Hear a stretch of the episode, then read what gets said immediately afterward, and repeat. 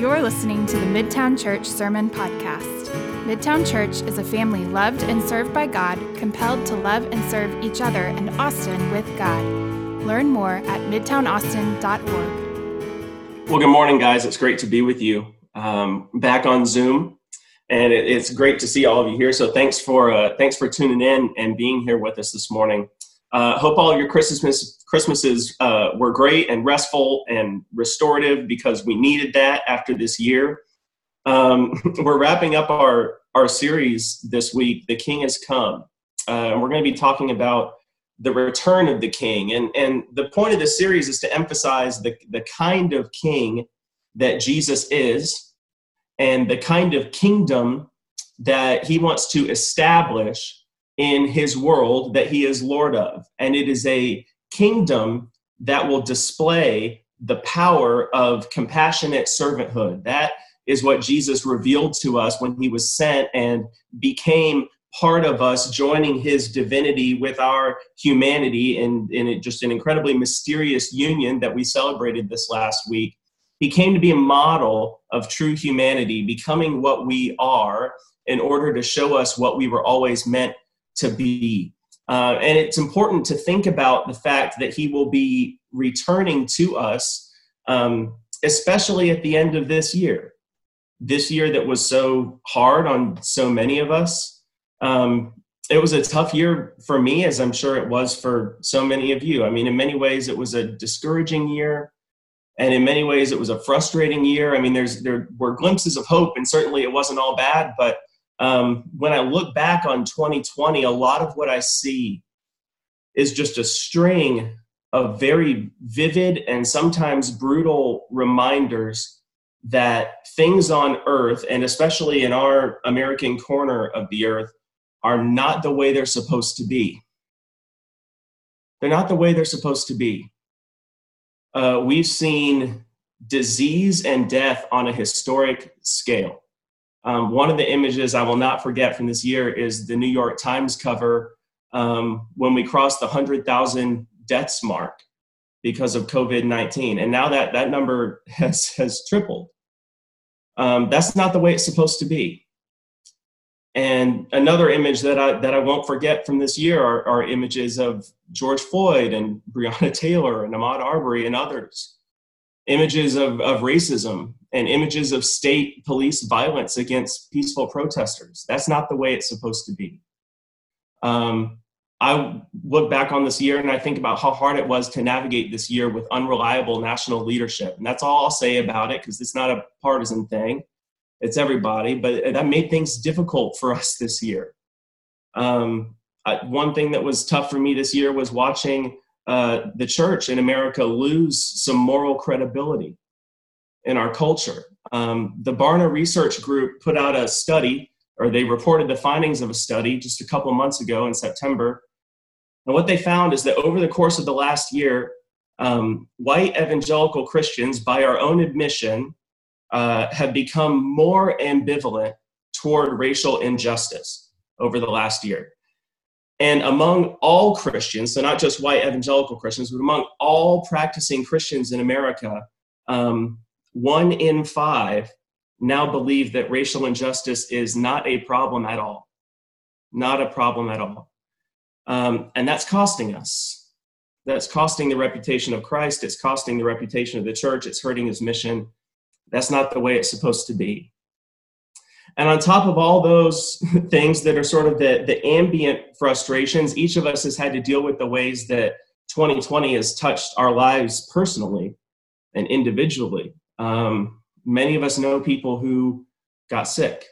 Some of us know people who passed away. Some of us lost a job. Some of us had to try and find a job. Um, it's been difficult for all of us, and all of us have been confronted in some way this year uh, with the reality of living in a broken world. And we've been confronted with that reality in ways that maybe we haven't been confronted with it before.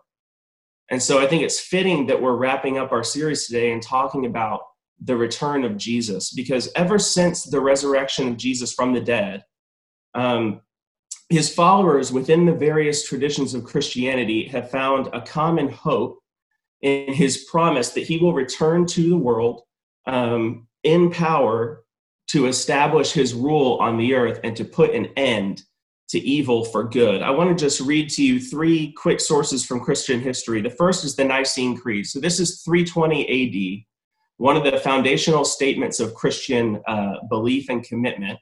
So here's what the Nicene Creed says about the return of Christ He is to come with the same body, that is his physical human body.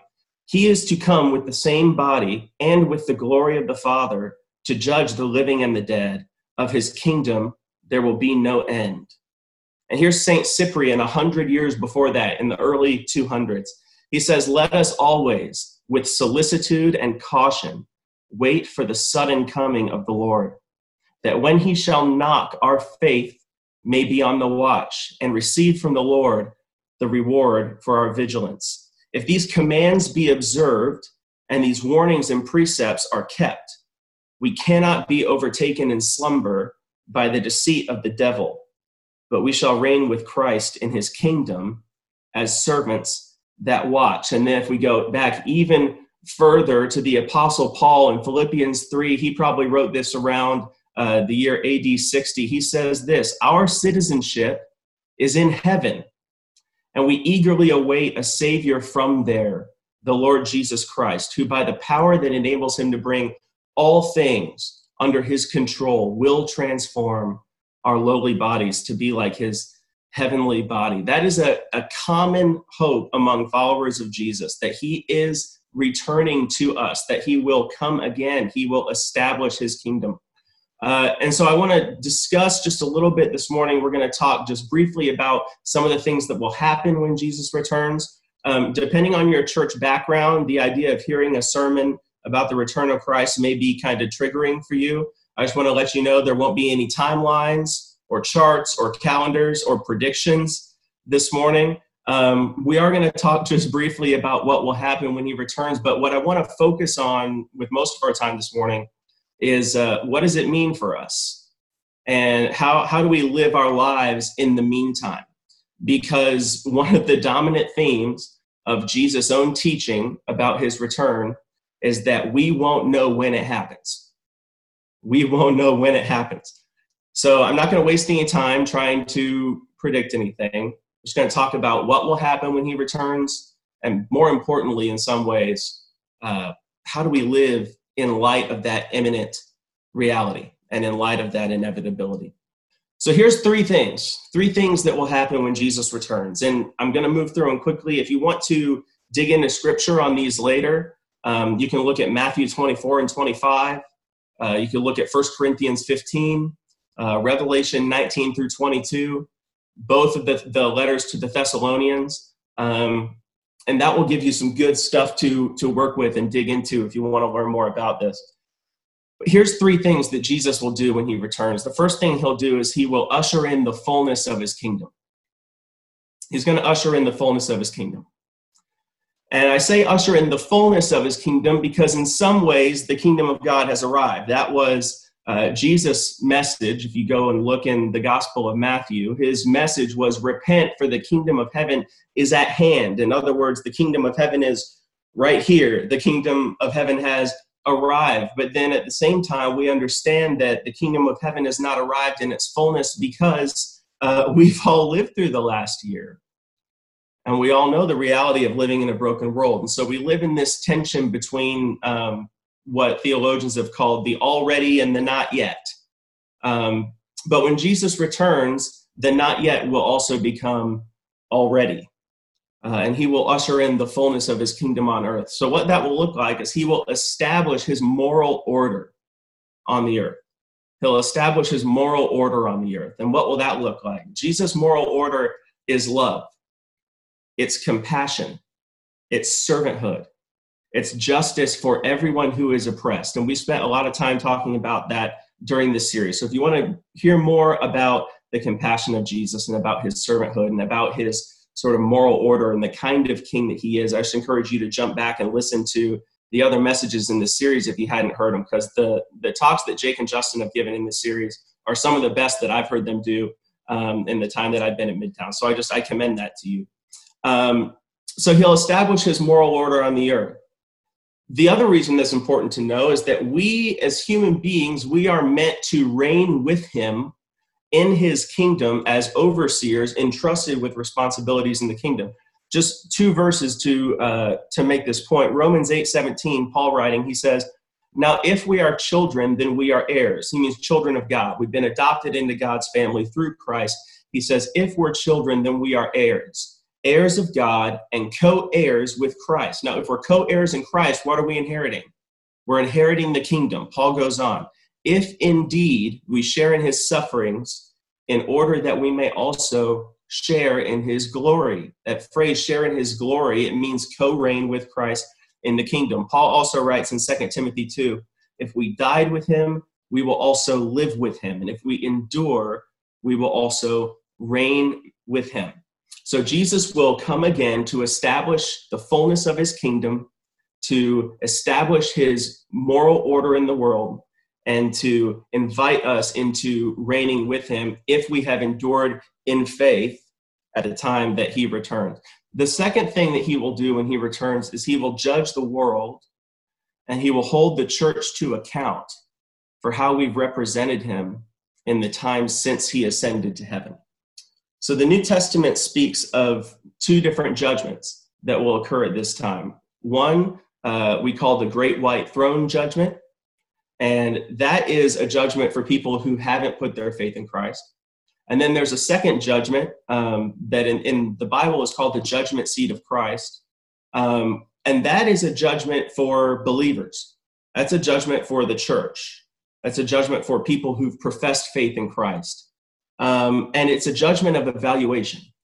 And basically, the, there'll be a moment where each of us uh, who've put our faith in Christ will have to will stand before Him and he will examine our lives. And nothing will be hidden from him. We'll be confronted with the reality of his righteousness, and we'll see our own thoughts and words and actions and attitudes the way that he sees them. Uh, and and he will either we will be um, we won't be condemned. It's not that kind of judgment. It's an evaluation judgment. Um, and we'll either be rewarded for our faithfulness and obedience to him, or we'll suffer loss for disobedience to him. And then the third thing that will happen when Jesus returns um, is that he will defeat his enemies and he'll destroy the powers of sin and death once and for all. He'll defeat his enemies and he'll destroy the powers of sin and death. So, in other words, when he returns, Jesus will be by might what he already is by right. Jesus will be by might what he already is by right. In his first coming, the first advent that we just celebrated last week, Jesus came to show us the mercy and the compassion and the patience of God. And in his second coming, Jesus will show us the power and the justice of God. And he will execute his wrath against those who stand against him. Um, and this is comforting to me It's in the past I've sometimes found it difficult to talk about the wrath of God. Um, but after the, the last year, I'm a little bit less reticent to talk about it um, because God is not unaware of the evil in the world.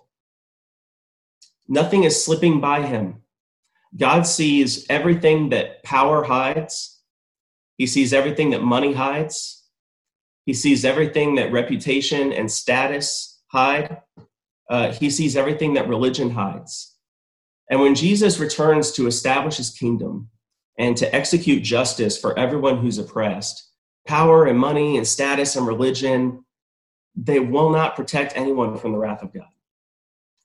And after some of the things that we've witnessed the last year, I take comfort in that. I take comfort in that. There's now there's much more that could be said about Christ's return uh, and in much more detail, but we can't cover it all this morning. So those are, are three things that will happen. And again, if you want to read more, Matthew 24 and 25, 1 Corinthians 15, Revelation 19 to 22. Um, what I want to do with the rest of our time today is just discuss what the return of Christ has to do with our daily lives. Um, because we live in the tension between the already and the not yet. So, what are we to do in the meantime? How should the future return of Jesus to this world affect how we live in this world now? Um, and how should we live in light of the fact that we will never stop living in the kingdom?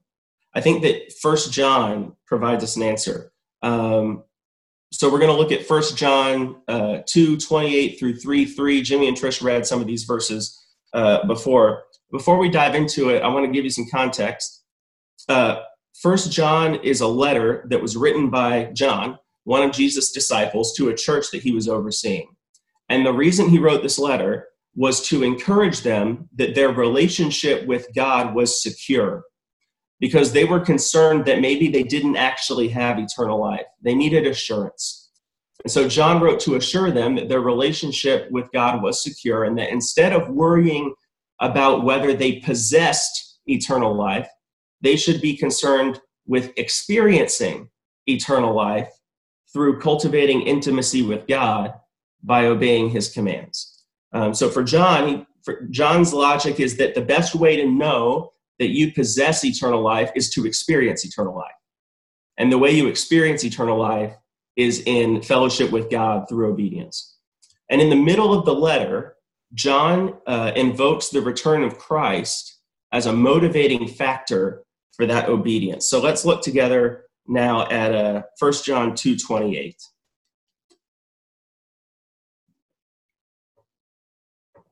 It says, Now, little children, remain in him or abide in him, so that when he appears, we may have confidence and not shrink away from him in shame at his coming. So many things will happen when Jesus returns. And yet, interestingly, John doesn't mention those things. We just talked about some of them. John doesn't mention them. The most important thing to John is whether his readers will have confidence when they stand face to face with the righteous king of the universe. And the world the word that's translated confidence has a pretty interesting sort of meaning. It, the same word is sometimes translated publicly or openly. And it, it's the kind of confidence uh, that someone has when you're, you're in a, a situation where you know that you can speak freely and be open and be unguarded. Um, it's the confidence that you would feel when you're talking with, with a close friend or with your spouse or with someone else who you trust. And you know that you can be as honest as you want and they're not going to judge you. That's the kind of, of confidence that John is talking about here. And when I learned this in my research, it immediately made me think of something that happened to me uh, a couple weeks ago. I was at a meeting of pastors, and I met a pastor there who I've been Facebook friends with for years. This is just a weird phenomenon of social media is that you can kind of meet someone online, but you haven't actually met them in real life. And so then you, you kind of have a soft meeting online, and then you meet them in real life. So that's what happened. And it was really awkward uh, because we both knew each other like by reputation and through mutual connections and from social media and stuff, but neither one of us actually knew the other. And so when he introduced himself to me and we did our COVID elbow, elbow bump, um, like whatever illusion I had that I was familiar with this person completely disappear, disappeared. And I've like, I felt myself putting my guard up. Um, and that's the feeling. That's the feeling of not having the confidence to speak openly. Um, I didn't have the confidence because I was experiencing this sudden realization that like I knew things about this guy, but I didn't really know him. So that's why I didn't have confidence. And so here's what John wants you to know this morning. Uh, it's not enough to be familiar with Jesus. It's not enough to be familiar with Jesus. You've got to know him. It's not enough to just know things about him. You've got to know him. And it doesn't matter if you grew up in church or how much you know about the Bible or how much charity work you do or anything else. Um, because none of that stuff can bail you out in the moment when you look Jesus in the eyes and you realize you only know about him and you don't really know him. And John uses the word shame to describe the sensation of meeting Jesus and not being ready for it. And it's not a shame that Jesus will put on you because uh, Jesus doesn't put shame on his disciples. And it's not even the shame that the enemy will put on you, it's a different kind of shame. And so I wanted to just tell you a story from my life to illustrate this. Um, I went to college to study theology and ministry. And one of the classes I had to take was called Family Ministry. It wasn't the most fun class in our program, but I liked the professor. He and I had a relationship. So, um, one of our projects in this class was that we had to put together a proposal for a family retreat and then present it to the class as though we were presenting it to the board at a church. Um, but my group was mostly upperclassmen, and we were all kind of coasting through this class because, like I said, it wasn't one of the more fun classes in the program. So we get together to work on the project, and we do the bare minimum, and we do the bare minimum on purpose. Like we agreed together to do the bare minimum and just get it over with. Um, and so we just mailed it in.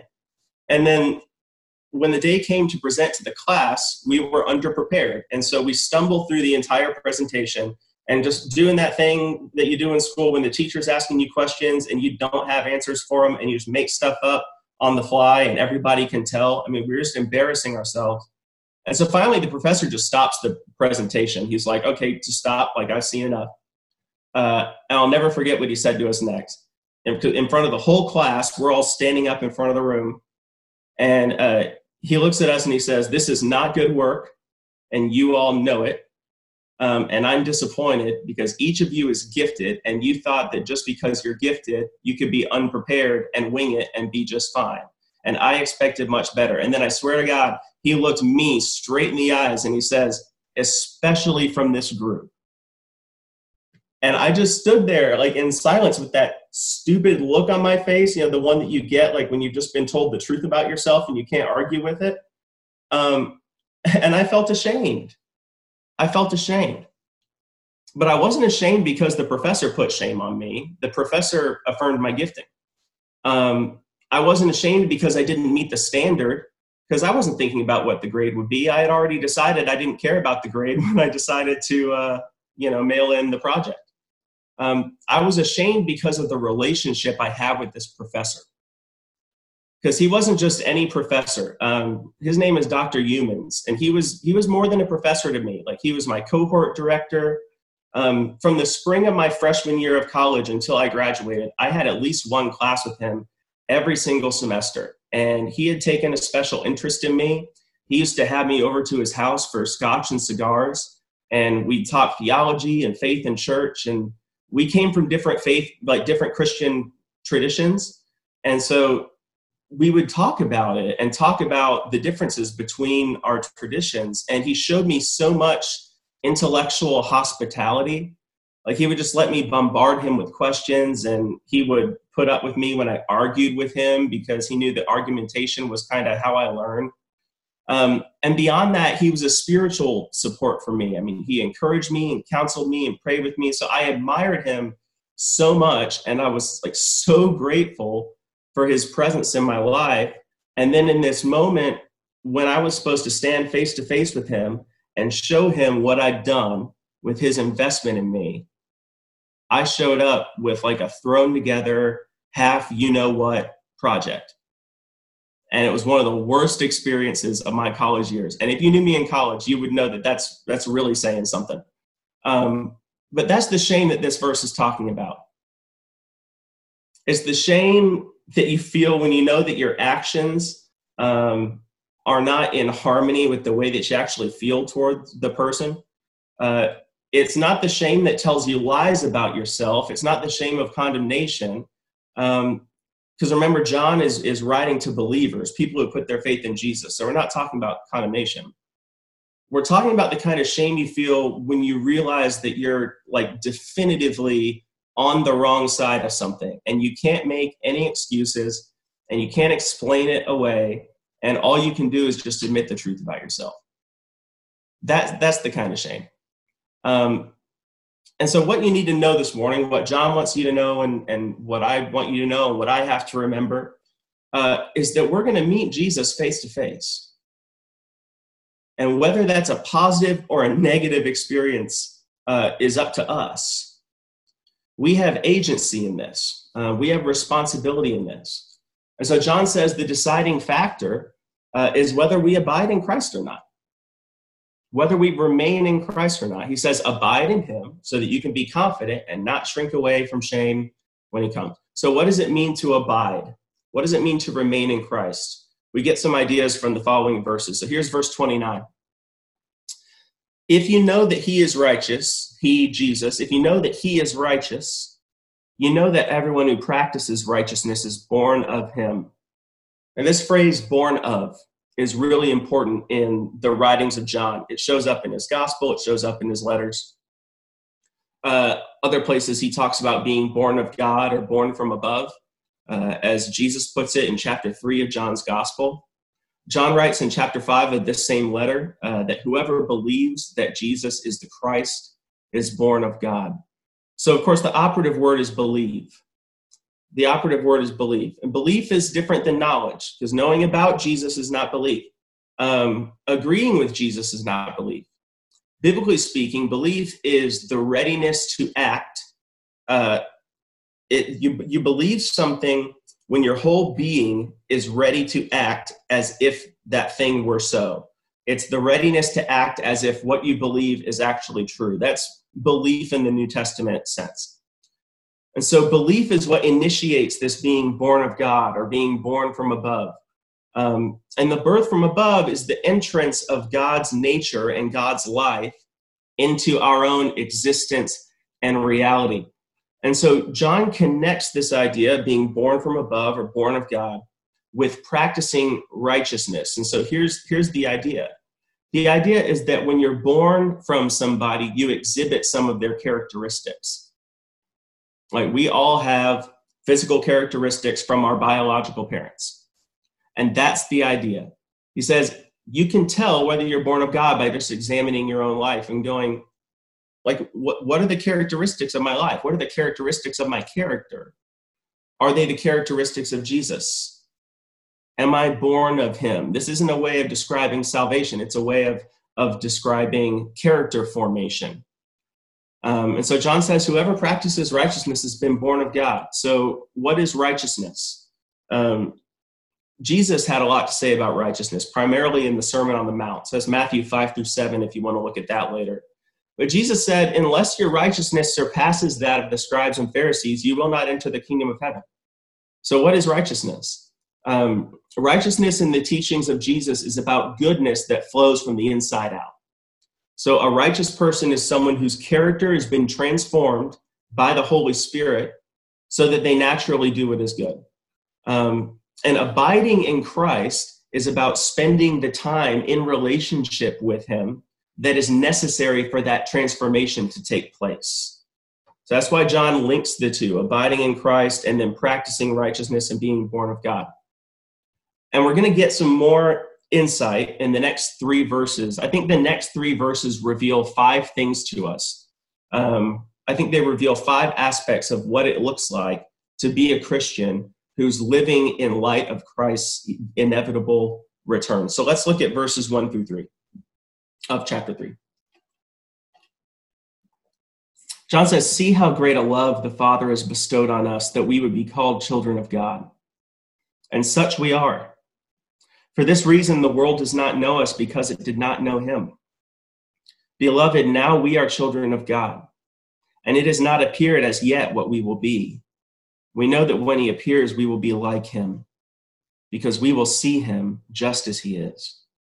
And everyone who has this hope fixed on him purifies himself just as he is pure. So, from these three verses, um, to be a Christian living in light of Christ's return is to be five things.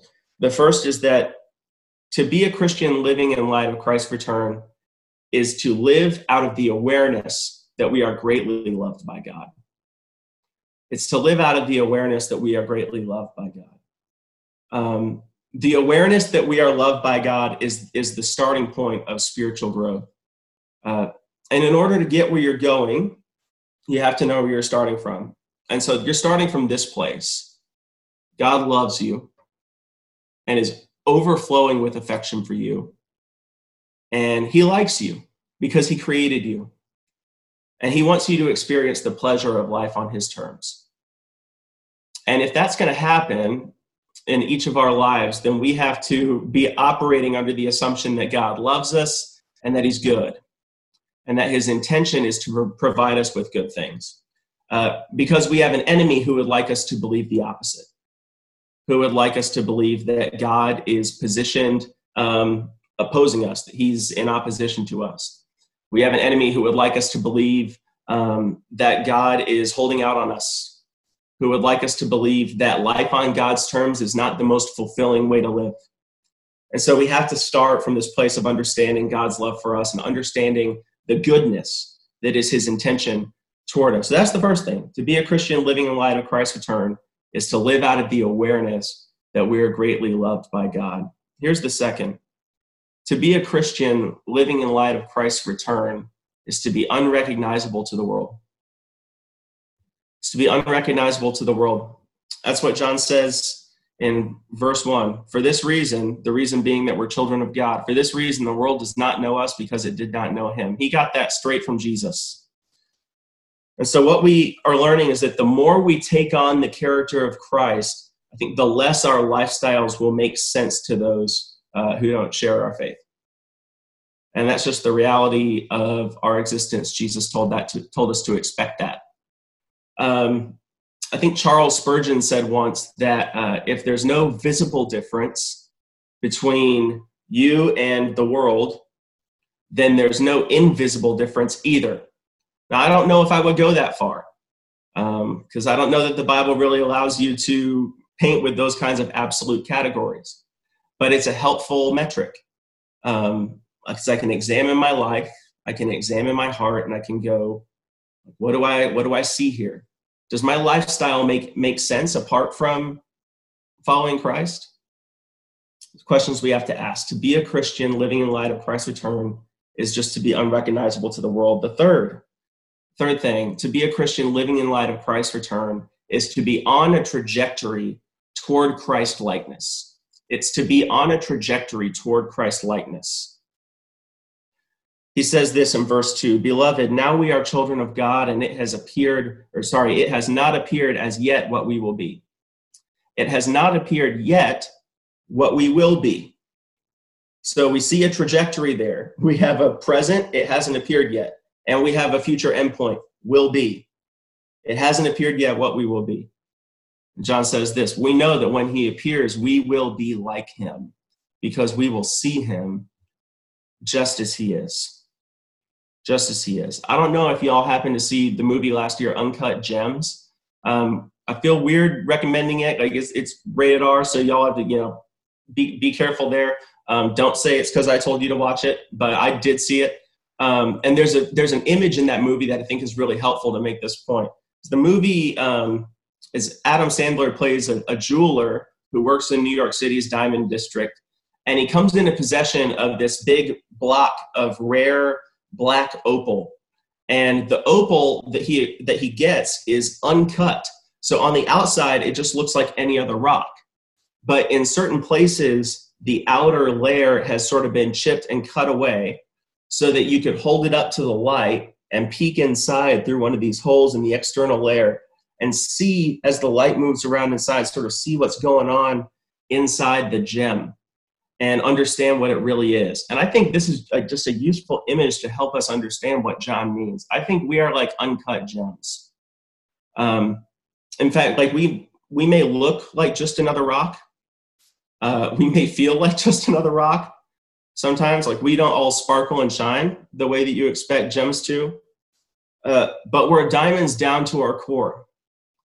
Even though right now we're cloudy and to the casual observer, we may not look much like a diamond or we may not feel much like one all the time. But if you chipped a piece off of our exterior and held us up to the light and you looked inside, you would see what we really are. And you would see what will be when Jesus returns. Um, because our essential nature won't change. Because if you've been born from above, your essential nature has already changed. But when Jesus returns, we'll be what we already are, but in a more complete and an even more beautiful way than ever before. It's that same sort of tension of the already and the not yet. Um, so to be a Christian living in light of Christ's return is to be on this trajectory toward our destiny, which is the, to be conformed to the character of Christ. Fourth thing uh, that we learn from these verses is that to be a Christian living in light of Christ's return, anticipating his return, uh, is to have a hope that is fixed on Christ. It's to have a hope that is fixed on Christ. John says, Everyone who has this hope fixed on him purifies himself just as he is pure. So it's to have a hope that is fixed on Christ. And we've talked about this a lot in our church uh, over the last year. What's the basis of your hope? What's the object of your hope? Um, because anything else you hope in will let you down, uh, especially if it's another human being. Uh, because pinning your ultimate hope for something like joy or acceptance or fulfillment um, on another human being is just kind of a recipe for disappointment, for one. Uh, and it's an easy way to damage relationships, for two, because it's an unfair burden to put on people. Um, human beings cannot bear the weight of our own hope. Only Christ can do that. And so to be living in light of Christ's return is to be intentional about fixing our hope on Him and not being distracted by so many things in this world that promise to bear the weight of our hope and can't fulfill that promise. Can't make good on it. So the last thing, the fifth thing, uh, is connected to the previous one. But to be a follower of Jesus, living in anticipation of his return, is to be intentionally pursuing our destiny of Christ likeness by taking initiative action towards spiritual growth it's just occurred to me that my points are always like such long sentences. I never give them to Justin to put on the slides. I just want to repent of that in front of everybody on Zoom today. Um, so to be to be a Christian living in light of Christ's return is to be intentionally pursuing our destiny of Christ likeness by taking initiative action towards spiritual growth. So there's a question that has kind of been hanging over this entire series. Um, we called the series "The King Has Come," and Jake gave it gave us uh, he gave the series this tagline: um, "The King has come. He is not like our kings. Are we anything like him? Are we anything like him?" Right after John tells us that when we see Jesus, we will be like him, he says uh, that anyone who has his hope set on Christ purifies himself. So interesting. So there's certainty in the future that we will be made like him when we see him face to face. And yet at the same time, we have an imperative to take our own responsibility for our spiritual growth. Because John says, whoever has that hope purifies himself. It's not so much that we are actually doing the work of purifying ourselves, the Holy Spirit does that work. Um, we purify ourselves in the sense that we take responsibility to walk with the Spirit and to stay in close relationship with God and to experience fellowship with God through obeying his commandments. That's the sense in which we purify ourselves. It's not the result of our work, it's the result of the Spirit's work but we have to participate in the Spirit's work. So that's what John means. Um, and we've established that there's this moment where it stands coming for all of us when we meet Jesus face to face, either because he's returned or because our mortal, mortal self has died. Um, and in that moment, four things will happen. Four things will happen. The first is that he will see you as you are. He will see you as you are. Now, that's not a shocker because chances are, if you're following Jesus, you probably already believe that he sees you as you are. So that one's not, not a huge surprise. Jesus is going to see you as you are. Here's the second thing you will see you as you are. Because that's what happens when you have an encounter with God. You become incredibly self aware.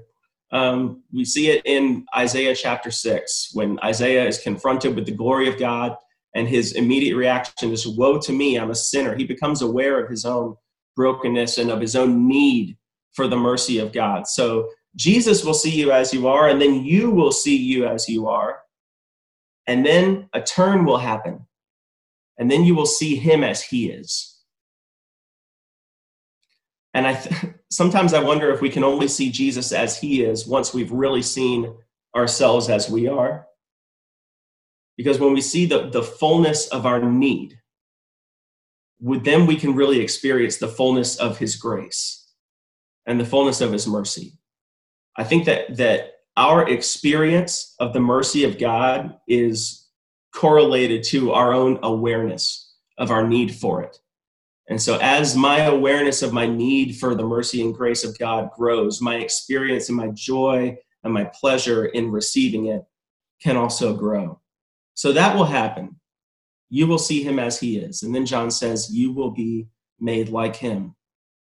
I think it has to go in that order. Uh, and I think it's because it goes in that order that we can be hopeful in anticipating that moment.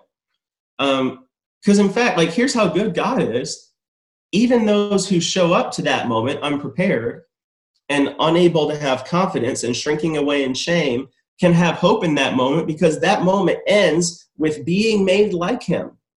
But even better than that is this incredible opportunity that you don't have to wait till that moment to become like him. I mean, that's the moment we'll, we'll be made fully like him. But you don't have to wait until that moment to become like him. You can begin to take on his character now in this life. So that's why John says everyone who has this hope that's fixed on Christ purifies himself, purifies herself, just as he is pure. That's discipleship. And again, it's not that we purify ourselves per se, but we follow Jesus, we obey his commandments, and the Holy Spirit does his work and renovates our hearts and forms the character of Christ in us. So, living in light of Christ's return should motivate us to grow spiritually because we know the end. We know the end. We know our destiny as human beings is to be made like Jesus, as fully as we were meant to be, um, and then to reign with Him as co heirs with Him in the kingdom.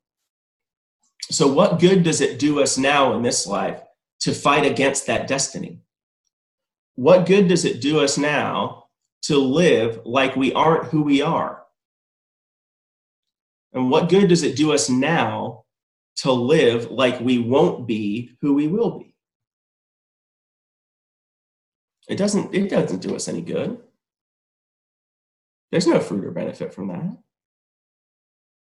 And so John wants us to know the end of the story so that we can have confidence in the middle because we live in the tension between the already and the not yet. Um, but if we know the end point, then we won't become discouraged along the way. And We won't give up along the way because we have this knowledge and this confidence that God takes the ultimate responsibility for our transformation on himself at the end of all things when Jesus returns to establish his kingdom. So I want to leave you with an invitation. And it's an invitation from God, uh, but it comes through Bob Dylan. So it's God is inviting you, and he's using the words of Bob Dylan. Because when I think about the return of Christ, I always think about Bob Dylan's song, When He Returns, from his album Slow Train Coming during his Christian period. Um, or maybe depending on where you're at theologically, you wouldn't say Christian period. After he just after he became a Christian, um, but when Bob Dylan was writing songs about Jesus, he wrote this incredible song called When He Returns. And I heard this first song, um, I heard it for the first time years ago. And at the time, I was in a really desperate place spiritually. And God used these words to just give me like a pulp fiction style adrenaline shot to the heart of hope. Um, and so I want to share them with you. And I'd invite you actually just to close your eyes because um, I'll just read these words from from this song and then we'll pray and then we'll take communion together. So here's God's invitation to you in light of the inevitability of Jesus' return, according to Bob Dylan. Surrender your crown on this blood-stained ground and take off your mask. He sees your deeds and he knows your needs even before you ask. How long will you falsify and deny what is real? And how long will you hate yourself for the weakness you conceal? Of every earthly plan, that is known to man, he is unconcerned. He's got plans of his own to set up his throne when he returns. And Lord Jesus, that is our prayer that you would come quickly and set up your throne, establish the fullness of your kingdom in our midst, and come to live with us again. Thank you for listening to the Midtown Church Sermon Podcast. We hope this ministry has blessed you. If you would like to support this ministry, you can donate at midtownaustin.org.